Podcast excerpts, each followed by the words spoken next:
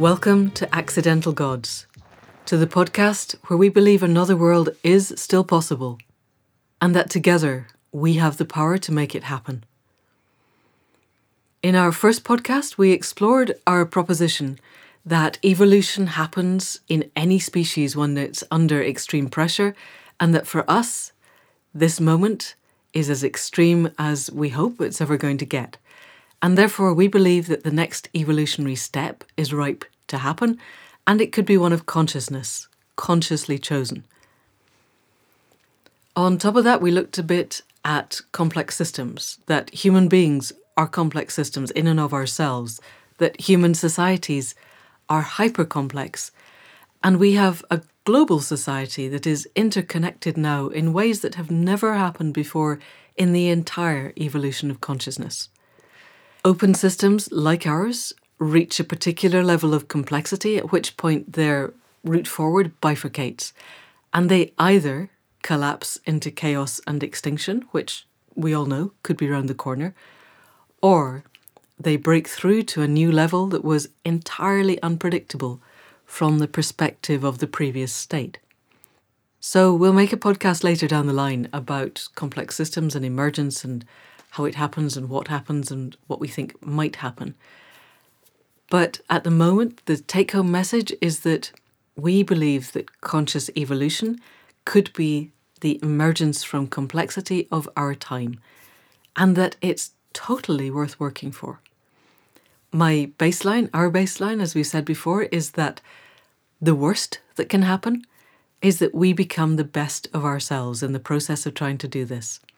And the best that can happen is that together, the sum of our whole of what we become is so very much greater than the sum of our individual parts. The problem with all this is that, by definition, we cannot map out what this future will look like or exactly how we're going to get there. No problem is solved from the mindset that created it. But what we can do is change our mindsets. That is within our grasp. That is part of neuroplasticity. It's part of what we know that we can do. And therefore, we can set a framework for how to reach the places that we think we need to get. And that's what we're doing here. In Accidental Gods, we're suggesting four steps to get us from where we are now to a place where conscious evolution is just the next iterative step in a process. Something where, whatever that leap is, it's beginning to become obvious from where we get to. So, today in this podcast, I want to look more deeply at the first of those four steps, and this is the one that is absolutely key to everything else that we do. And this is connecting to the natural world. We could call it all kinds of things. David Abrams calls it the more than human world. Some people call it the other than human world. It's an extension, perhaps, of the all that is. And we might do a podcast one day looking at the ways that we frame this, because our framing and our language is really important. I will be calling it mostly the web of life, and we'll look in a moment at why that is the case, but I might call it the natural world. And I would really like to open up a discussion in one of the webinars of what works for us in terms of framing, what works for us as a group, so that we can begin to establish a common language that evokes the sensations that we're working towards. So, connecting to this, the thing I want to say at the start is that this is part of our heritage. It really is. Our disconnection from the rest of the all that is, the living world, the web of life, is such a recent event in the evolution of humanity. It's possible that it was necessary, that somehow we needed to cut ourselves off to get us to where we are now.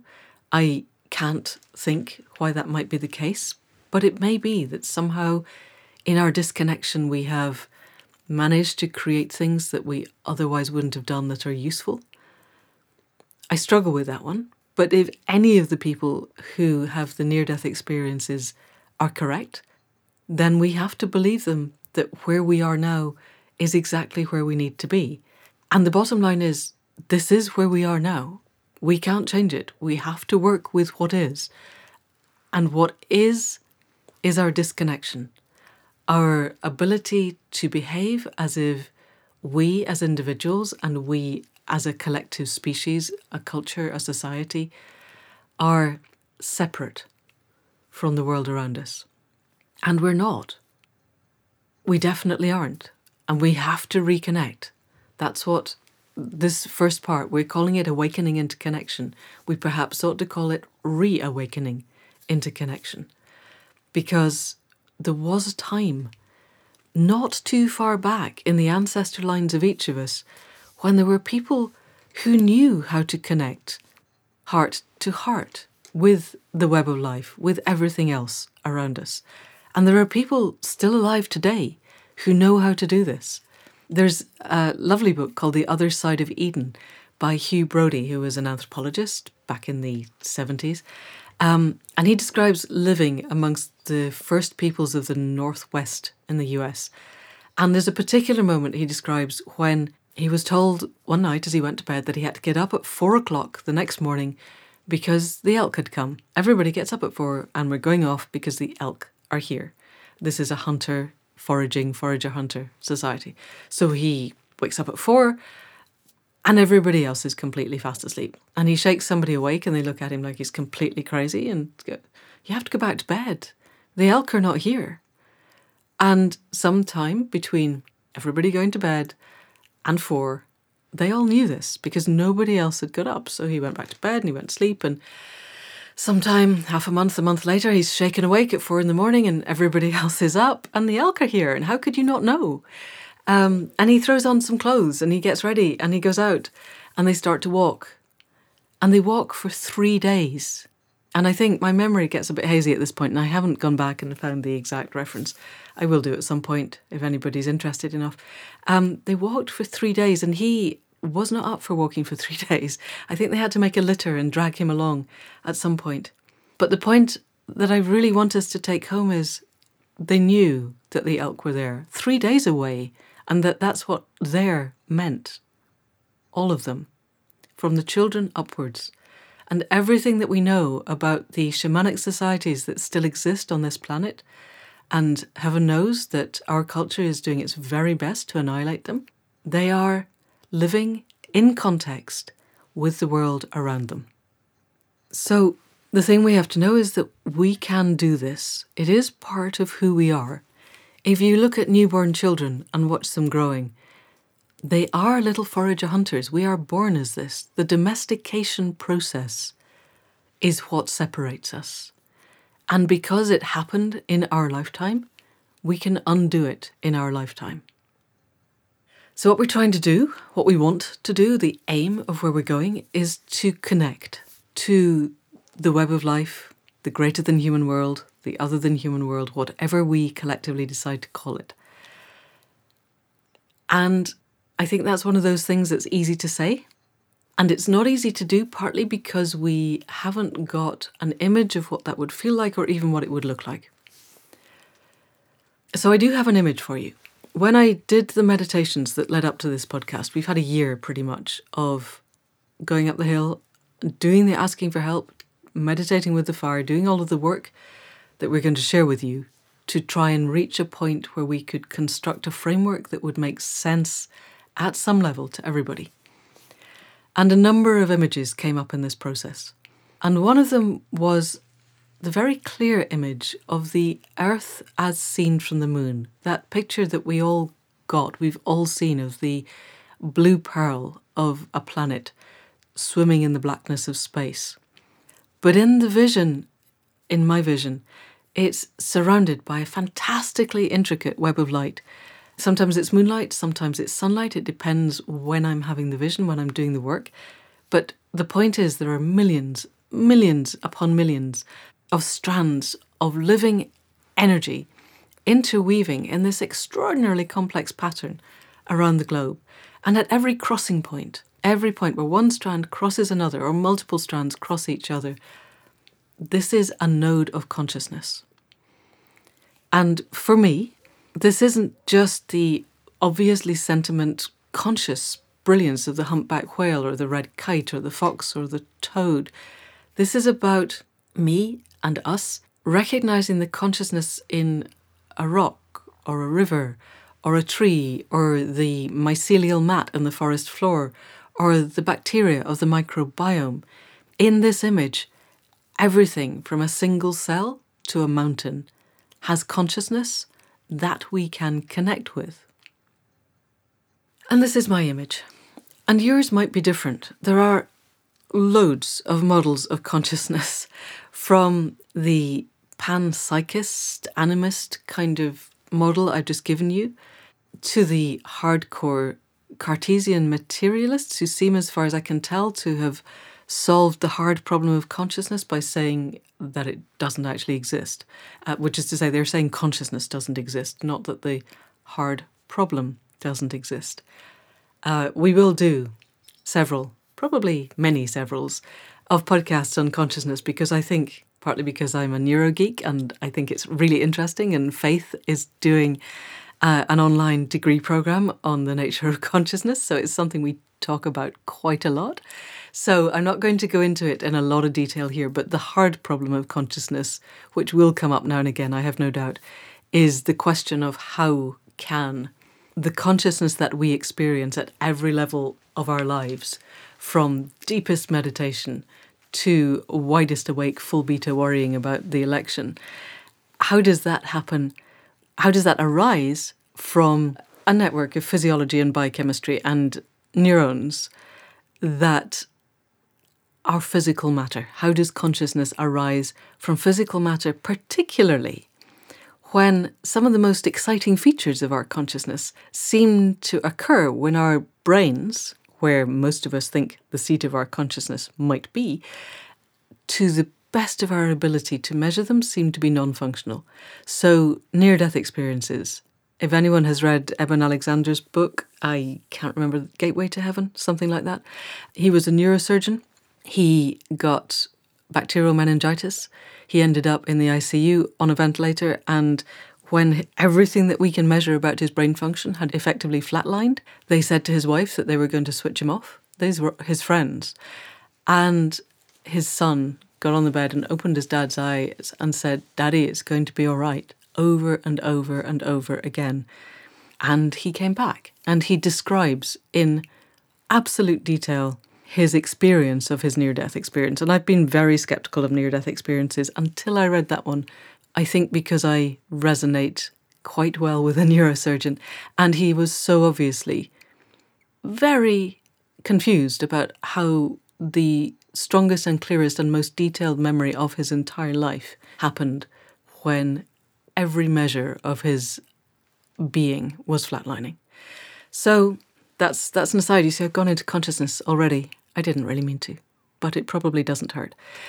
What matters to all of us at every moment, and particularly in this work, is our direct experience.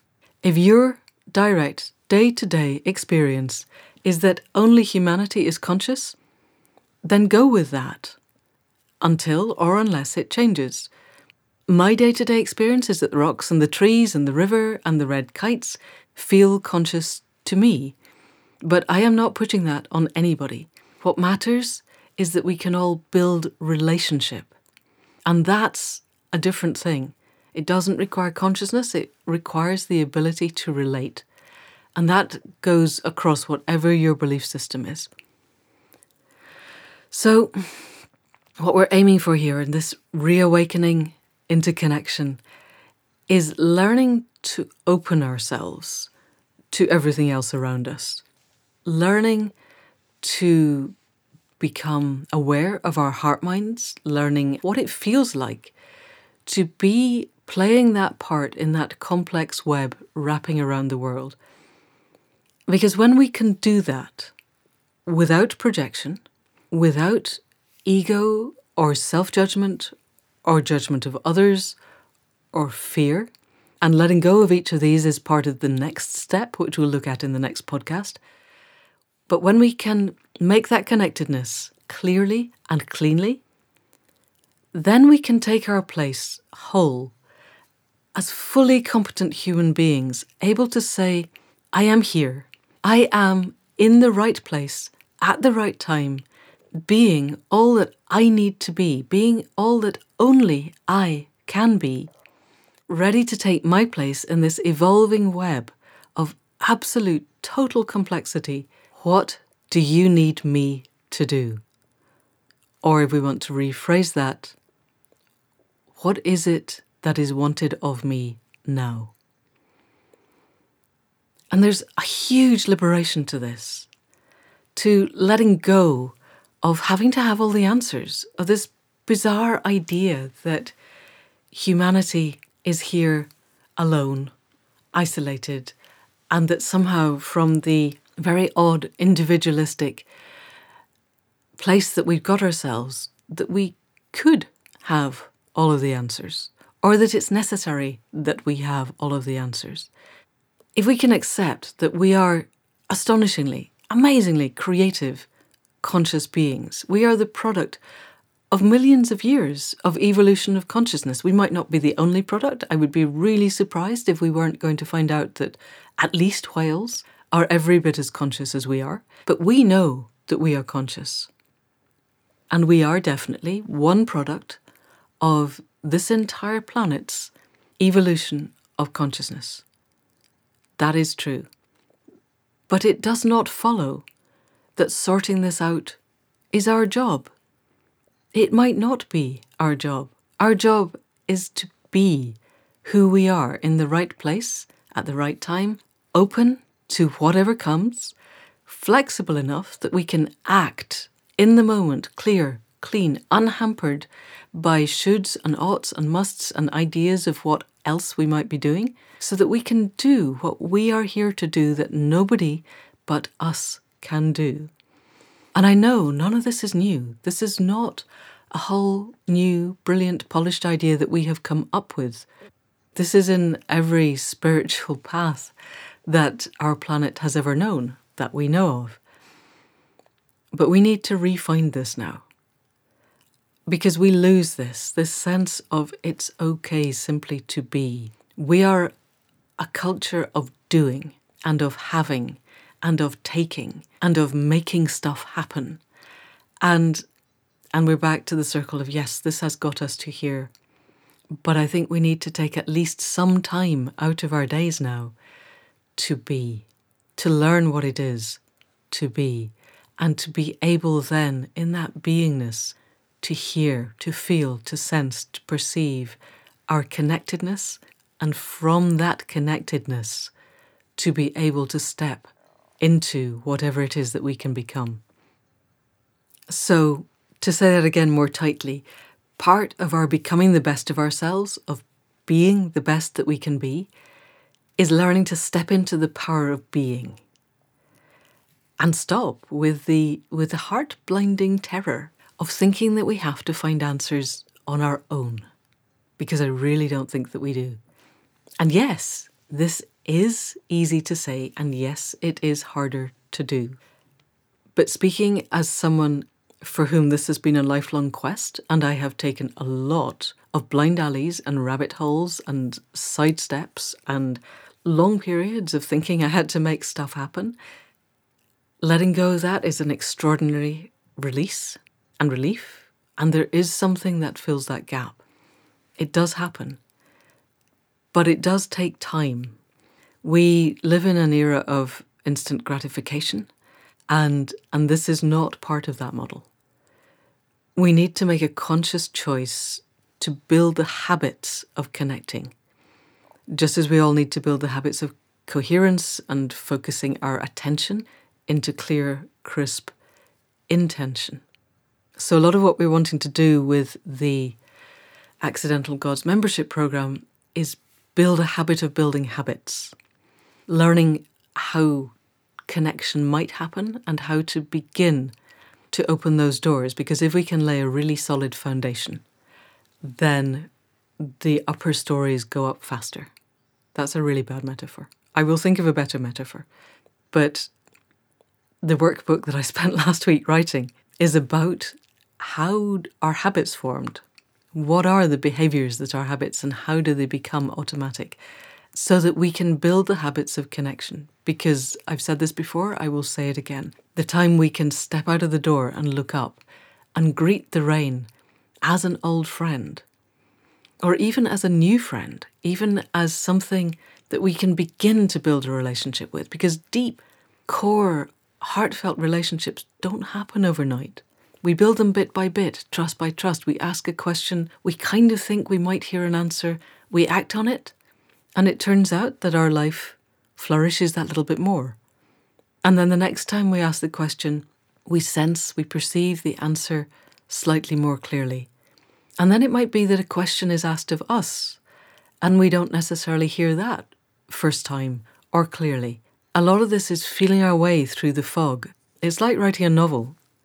A long, long time ago, Fay Weldon said, I was on a workshop with her, that writing a novel is like driving a car in the fog. You can only ever go as far as the headlights can see. But when you've got there, the headlights are seeing a little bit further. And it's only when you get to your final destination and you look back that the landscape is clear. And that's not a bad explanation of emergence from complex systems or of the process that we're undergoing to try and connect. We go as far as our headlights can see. And when we get there, we go a little bit further. And one day we're going to turn around and look back. Even a year from now, we're going to turn around and look back, and a pathway will be clear to us that we have trodden, that was not clear to us in the process of that treading. So a lot of this is going to be a leap of faith. And there's nothing that we can do about that except to say that for us, for me, it has been worth it. And I believe that it will be worth it for you too, or I would not be doing this. So that's it for this podcast Reawakening into Connection. It matters. We can do it. It's not straightforward, but my goodness, it's so rewarding when the connection begins to happen. So, next podcast, we will talk a little bit about the second step, the what we're calling growing into coherence, letting go of our stuff, learning how to focus intention. Until then, thank you so much for listening this far. And thanks to Caro C for being an absolutely stellar sound engineer. You have no idea how much work she puts into getting these podcasts in a way that sounds worth listening to. Thanks also to Faith Tilleray for designing the website, for designing the entire technology behind the membership program, which also, my goodness, is so much more complicated than I understood it would be at the start a year ago. She's also the co creator of this idea. She is the sounding board and the input and the filtration and everything that makes it work. So, if you want to read more of her stuff or my stuff, or if you want to join up with the membership program, you will find us at accidentalgods.life on the web. And at some point, quite soon, probably before you hear this, we will have created at Accidental Gods on, on some of the less toxic social media. I'm going off social media at the moment, but we probably need at least Facebook. And if you like the sound of everything that we have planned, please subscribe to this podcast. Give it five stars and a review on the podcast app of your choice because it helps us to spread the word. And the only way we are going to change the world, all of us, is by sharing what matters with the people we care about and who care about the things that we do. So tell your friends, tell your colleagues, tell your family, tell your local Extinction Rebellion group and the activists you meet out on the streets. Tell anyone and everyone you know who wants to be the best that they can be. Because it doesn't matter if you come to this in the beginning because you want to find true love or at least sort out your relationship, or you want to find a better job, or you want to move to a safer country, or whatever it is that you want to sort in your life now. We all come to this wanting change. And in the end, all routes to true change, I believe, lead in the same direction because we are the chaos on the brink of either extinction or phase shift. And I do believe that we can do this. So thank you very much. I will talk to you next time. In the meantime, we can make change happen. Thank you, everybody.